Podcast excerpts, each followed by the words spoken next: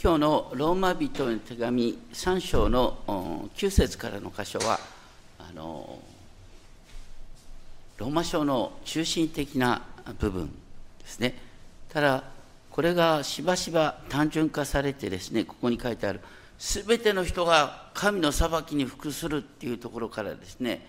まあ、こんなふうに語られることがあるんですね。あの全ての人がね、え神の裁きを受ける。でその罪によって地獄の火に焼かれることになる。でも例外的にイエス様を信じた人だけがね罪があがなわれて救われるんだっていう話。昔もアメリカでですね地獄の火の脅しを語りながら信仰に導くっていうことがあった。でその時に用いられるのがローマ書3章なんですよ。えー、でもどうなのかなって旧約の引用として書いてあるところをですね旧約聖書から十分に見ずにですね語るっていうのはちょっと危ないかなと思います。旧約において罪の宣告っていうことはだから神の前にへりくだろうよっていう対話の招きなんですよ。でしかもそこで鍵になるのは神の義なんです。神の義っていうのは神はどんな小さな罪も許すことができないっていう話じゃない。神様がダメな人間を立て直すことができるっていうのが神の正しさなんです。私たちは神の形として創造され神との対話の中にこの世界を治めるように召されている。神の義はそのように何度も失敗する人を立て直して神の栄光のために用いるっていうところに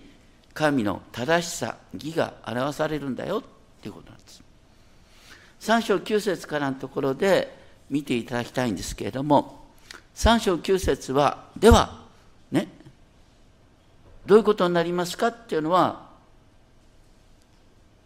1章18節から3章8節までのすべての議論をのまとまりのようなものなんです。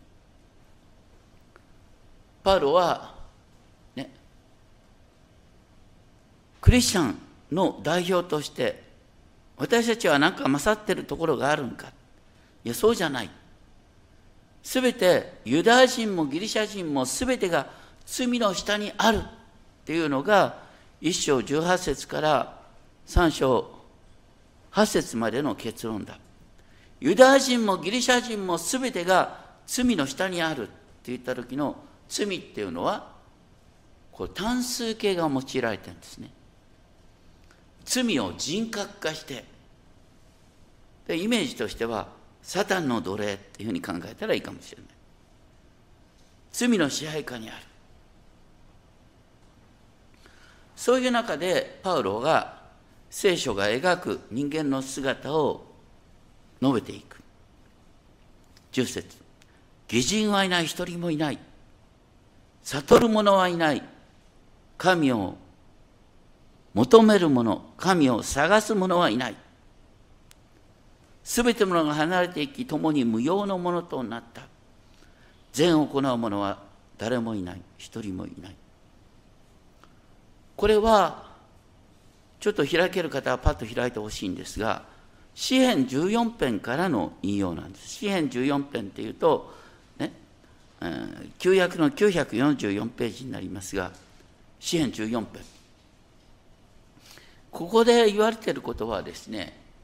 神を求めようとしないこと創造主を認めないことこそが罪なんだって書いてある。で、それに対して、支援14編は何て書いてあるかというと7節を見てください。ああ、イスラエルの救いがシオンから来るように。これはどういうことかというと、イスラエルは自業自得で国を滅ぼしたけど、神様がイスラエルを立て直すことによって、神ご自身を表してくださるように。だからみんな神を認めない者に対して神はご自身を表してくださるよっていうのが引用される詩篇の文文脈なんですよ。パウロがこの手紙を書いた時にパウロが聖書と言ってるのは旧約聖書なんです。新約聖書は存在しないんです。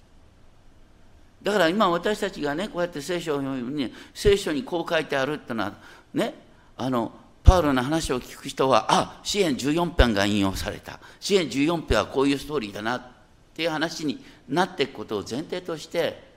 語られてるってことを忘れちゃいけない。でその上でですね3章13節からのところで、ね、彼らの喉は開いた墓彼らはその下で欺くこれはあの詩編5編からの引用なんですけれども特にですね、えー、見たいのは次の彼らの下はですねごめんなさい。彼らの彼らの下はなんだ？彼らの彼らの唇の下にはあのマムシの毒がある。彼の口は呪いと苦みに満ちているっていうところですがこの この詩篇はあすいません。その前の彼の下の話は詩篇140編からの引用なんです。詩篇140編もちょっと見てほしい。詩篇140編っていうのはあのこれもね旧約聖書で、えー、パッと、うん、旧約の1000トンで82ページですが、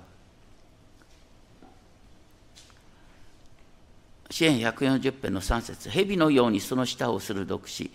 唇の下にはマムシの毒があると書いてある。ね、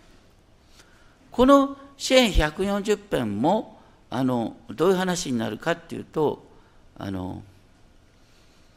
支援140編の12節を見ると、私は知っています。主が苦しむ者の訴えを支持し、貧しい者のために裁きを行われる。ここでね、あの、彼らの下はですね、また彼らの唇の下にはマムシの毒があるってとんでもない奴らだって言ってるのは、神の敵に対して、神の民の敵に対して言ってる。で、支援140編の文脈は何かっていうと、神様が神の民を守ってくださるよ。ね。悪い人に悪いことを言う人間に裁きを下し、ね、神の前にへり下る者に神様が、ね、救いを与えてくださるよっていう文脈になってるんです。まあ、どちらにしても、えっと、ローマ書の3章の13節14節で引用される言葉っていうのは、ね、喉、舌、唇、口、すべて、ね、言葉に関することです。私たちが罪人だっていうのはどういうところでわかるかっていうと人と話してる時についですねあの心の中に溜めてることを実はあなたねなんて言ってねこう嫌な言葉が出てくるんだ。嫌な言葉が出てくるね普段からそう思ってるところがあるってね。とにかく私たちは口を制するってことが一番大切なんだよってね。でこの引用された支援は他にもあるんですけども引用された詩篇で言われていることは神様が公正な裁きを下してくださって神の民を守り神の民の敵を神ご自身が復讐するっていうことが言っててだから、ね、引用される支援の文脈を見ると主の前にへり下ろうよね。で主は公正な裁きをつけてくださるんだからっていう人を謙遜にする教えなんだってことを忘れちゃいけない。で3章15節から17節で引用されるのは彼の足は血を流すのに速い。彼の道には破壊と悲惨がある。そして平和の道を彼らは知らない。という言葉ですがこれは今ね並行してイザヤ書を読んできてますでしょ？イザヤ書の59章7節8節からの引用なんです。これも開かれる方ですね、イザヤ書の59章っていうのは、59章7節8節ですね。旧約の1268ページになりますがここでねイザヤ書59章7節8節その足は悪に走り豊かなき者の血を流すのに早い。その思いは不義の思い。暴行と破滅が彼らの王子にある。彼らは平和の道を知らない。その道筋には公正がないって。ね。まあちょっと違いがあります。というのはね。旧約聖書はヘブル語で記されてそして新約聖書はギリシャ語で記されで引用されるギリシャ語の言葉っていうのはギリシャ語訳された言葉の引用っていうのは結構多いもんですからちょっと違いがあるんですが基本は同じですね。でイザヤ書の文脈って何かというとイザヤ書の59章のね今7節8節で罪が指摘された後イザヤ書59章の15節以降を見てほしいこれ何かっていうと人間はそうやってとんでもないねあの平和の道を知らないあの互いに傷つけ合っている存在だっていうことの話の結論は59章15節の後半主はこれを見て公正がないことに心を痛められた。主は人がいないのを見て取りなす者がいないことに唖然とされそれでご自分の身腕で救いをもたらしご自分の義を支えとされた。書いてることは神様がご自分の義を神の義を支えとされてそして互いに傷つけ合ってる人間に対して神様は御手を差し伸べる、ね、イエス・キリストを使わして私たちを救うって話になってるんです。パッとねこの引用された言葉だけ見ると、ね、みんなが地獄に定められてるって話になりそうに思うんだけど引用された詩篇を見るとみんなそこには救いの希望が書いてある。んです言ってることはだから神の前に謙遜になろうよって話なんです。しかも神の義っていうのはね神様の真実さダメな人間を立て直すっていう話だ。またねローマ人の手紙の3章の17節。彼らは平和の道を知らない。あごめんなさい。その前に3章18節は彼らの目の前には神に対する恐れがない。神に対する恐れがないっていう言葉はですねこれは詩篇36編1節からの引用です。詩篇36編1節の言葉は何かっていうとね詩篇36編の結論ではねだからそのように神への恐れがない者に神様どうかあなたの恵みを知らせあなたの義をね知らせてくださいって書いてある。神の恵みってのは神の契約の愛であり神の義っていうのは神様の真実さ。だから神を恐れない者に神様が救いを与えることによって、ね、導いてくださいって書いてある。そうするとねパウロがここで引用されてる支援だとかイザヤ書だとか全部見るとねだから神の前にへりくだろうよっていうのが趣旨なんです。地獄に落とすぞって脅しじゃなくてへりくだろうよっていうのが趣旨になってる。でその結論として3章19節、ね、私たちは知っています。立法が言うことは立法の下にある者たちに語られているということ。それは全ての口が塞がれて全世界が神に対して神の裁きに服するって書いてありますが厳密に言うと神の全世界が創造主に対して責任を負うって書いてある。責任を負うっていうのは英語英語でよくアカウンタブルって言葉。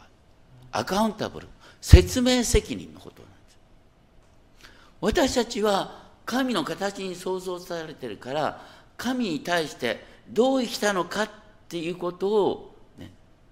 後で言わなきゃいけない。それが世の終わりの裁きなんです。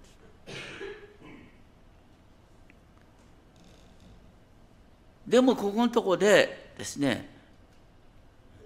続けて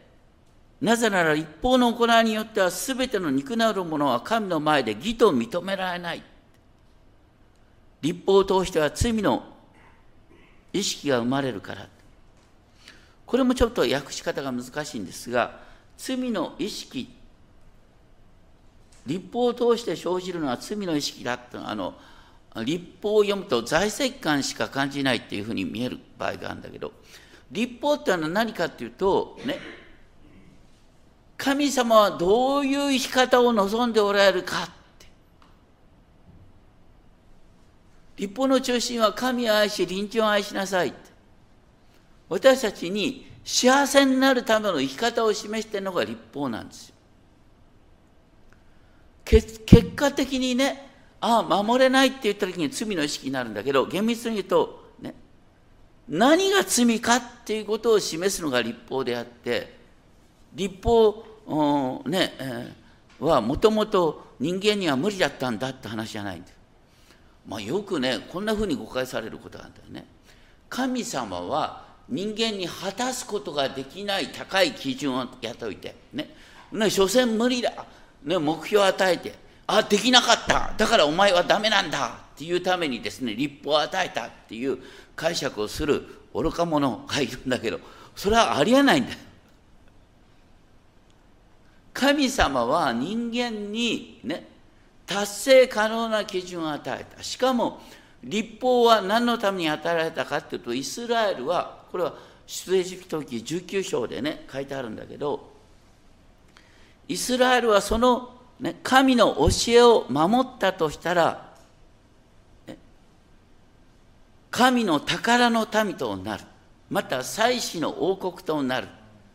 出エジプト記19章5節6節に書いてある。神様が立法を与えた目的はね立法を守るイスラエルが全世界にとって素晴らしい国となってイスラエルを見たら、ね、みんながイスラエルの神を信じたくなる。そういう祭司の王国とするために立法を与えたって書いてあるんです。だから立法は本当に恵みなんです。ただ結果的にイスラエルはそれを達成することに失敗してね神の民が神の名を汚すことになっちゃった。普通だったらそれで終わるんだけど神様はそういうイスラエルを立て直そうとしているよっていうのが次に出てくる神の義の話なんですそしてここでですね神様はどうしてくださったかっていうことが書いてあるのが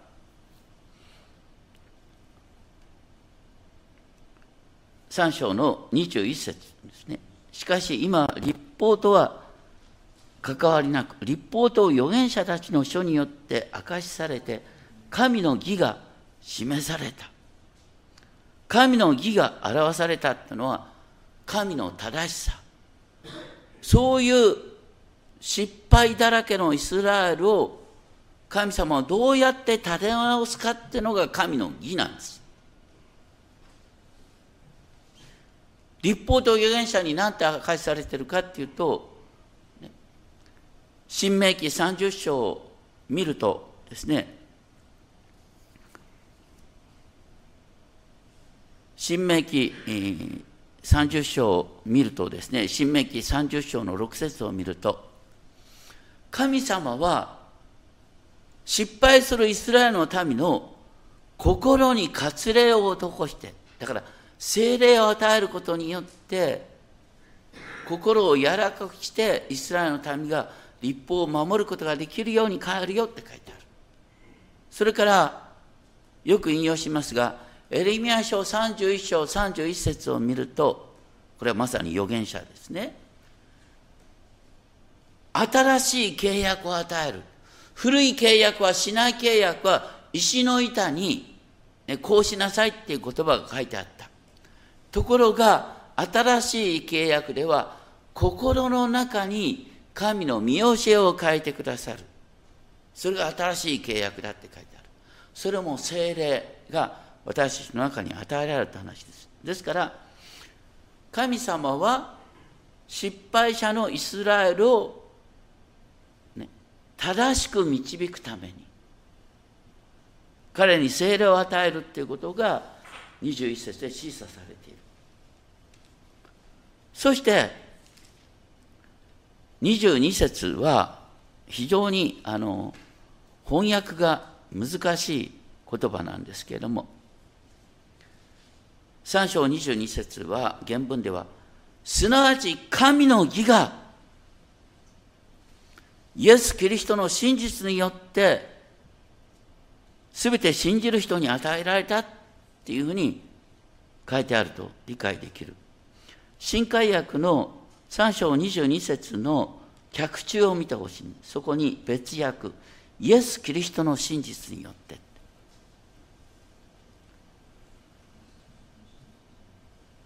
言ってることは、神の義、神の正しさは、イエス・キリストの真実を通して表されているって言って。ここのところでですね、あの、原文は、キリストのピスティス、ピスティスっていうのはギリシャ語で、真実で訳すのが普通なんです。でも、キリストのピスティスは、キリストへの信仰って訳すことも不可能ではない。どうしてキリストへの信仰って訳しちゃうかっていうと、実はその前に皆さんの思い込みがあるんです。プロテスタントはね、行いではなくて信仰によって義とされる。だから信仰によって義とされる。だからキリストのピスティスって言ったのはキリストへの信仰って頭の中でもう思っちゃってるんですよ。でもそれはちょっと行き過ぎだろうってのが最近の学説なんです。だから、ここのですね、客中にキリストの真実によってって。あの、こね、あの基本的に私たちは、この新科学2017年版がいいとね、思って用いてるんですが、あのこれに関してはあの、残念ながら、聖書協会共同訳の方がいいんですね。新しい聖書協会共同訳。聖書協会共同訳にはですね、神の義はイエス・キリストの真実によって信じる者すべてに表されたって訳されています。実はこの3章24節と25節は僕は絶対に聖書協会共同訳を取るべきだと思ってるんです。ね。だって聖書協会共同訳だって立派な学者が一生懸命ギリシャ語ヘブル語から訳してんでね。あのおすすめしますが本来ね私たちは2つぐらい聖書を持つべきだよね。僕は両方に変えてないような訳は言わないよ。とにかくイエス神の義はイエス・キリストの真実を通して表された。イエス・キリストの真実って何？イエス・キリストがいかに真実かってことはさっきね引用したあのみんなで、えー、黙想の中で読んだあピリピリ人の手紙2章6節からのところでね。イエス様はまさに神の見姿である方である。だから神であるからこそ徹底的にへりくだることができた。大体ね威張る人間ってのはととてもなく自己セルフイメージが低い人が多いんだよ。本当にセルフイメージが高い人はねへりくだることができるんですよ。だから神はへりくだることができるんです。で神は徹底的にだから苦しみを担うことができるんです。永遠の命の所有者だから。だから神の御子はね神の見姿で現れるからこそ徹底的にへりくだってねなんと十字架の死にまでも従うことができた。そのキリストの真実によって私たちは救われるんだ。もう一つですねキリストの真実が表されるのはこれはちょっと開ける人は一緒に開きましょう。ガラテヤ人の手紙の3章13節。ガラテヤ書っていうのは、ね、あのローマ、コリント、ガラテヤと来るんですよ。で3章13節は新約の378ページに書いてある。ガラテヤ書3章13節開ける人は開いたら一緒に読んでみましょう。ガラテヤ書3章13節。はい。キリストはご自分が私たちのために呪われたものとなることで私たちを立法の呪いからあがない出してくださいました。木にかけられたものは皆呪われていると書いてあるからです。立法の呪いというのは何かというとねさっき言ったように立法自体は素晴らしい神様の教えなんだけどねこれは契約。契約には必ずねその契約を守る者に対する祝福と破る者に対する呪いっていうのがあるんです。ね契約を破ったら私たちこの世の中でも罰を受けるでしょ？それと同じように神の契約を破る者に対しては呪いが下るって書いてある。そのね契約を破った者に対する呪いをイエス様が引き受けてくださったって書いてある。私たちが本来受けるべき神の呪いをイエス様が引き受けてくださった。それによって私たちは神の前に義とされるということなんです。これもだからイエス様の真実なんです。だからイエス様の真実、イエス様の救いの宮座によって私たちは義とされるんだ。ね。次回のローマ書でもやるんだけど、神の義っていう言葉が頻繁に出てくる。神の義っていうのは、ね、どんな罪をも見逃さずに裁くっていうよりは、ね、失敗した人間を立て直すっていうのが神の真実なの。だから神の義っていうのは神の真実と訳すことができる。ね。ダメだって言われてる人にやり直しの機会を与える。で、やり直しの力を与えるってんで、私たちに精霊を与えるって話になってくるんです。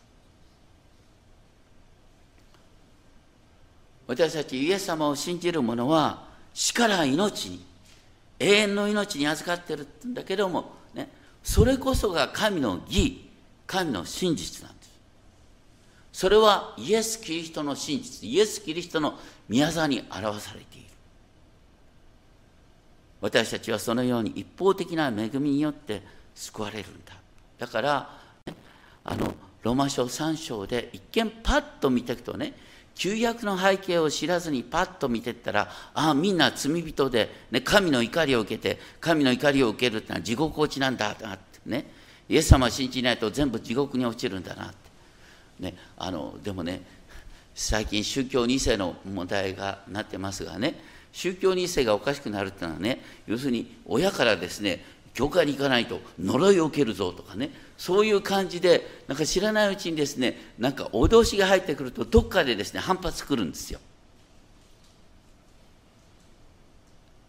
そうじゃなくて聖書に書いてあるのは神様が私たちの内側にやる気のない人間にやる気を与える。失敗したのにもう一度、ね、再チャレンジする気持ちを与えるっていうのが神の義なんですよ。そういう観点からローマ書をね見てほしい。で引用された御言葉もよくよく見るとね地獄落ちの宣告じゃなくてだから神の前にへり下って神の力を受けて生きようよっていう引用なんです。本当にそんなふうに読んでっていただきたいなって思います。神様の正しさ神の義それは神の形に創造された人間にやり直しの機会を与え神様が求める生き方ができるように私たちを導くっていうのが神の義なんだっていうことを覚えていただきたいと思います。お祈りをしましょう。天のお父様神の義。それは失敗者にやり直しの機会を与え神様が本来イスラエルを召してくださった。そのイスラエルの召しにふさわしい神の民へと作り変える。神の愛であるということを覚え感謝します。私たちも同じようにアダムの子孫として神に逆らい失敗をしてしまうことがあります。そんな時神が私たちのうちにやり直しの機会を与えそして正しく生きる力を与えてくださるということを覚え感謝します。どうかそのように神のご計画を見ていくことができるよう守り導いてください。尊き主イエスキリストの皆によってお祈りします。アーメン。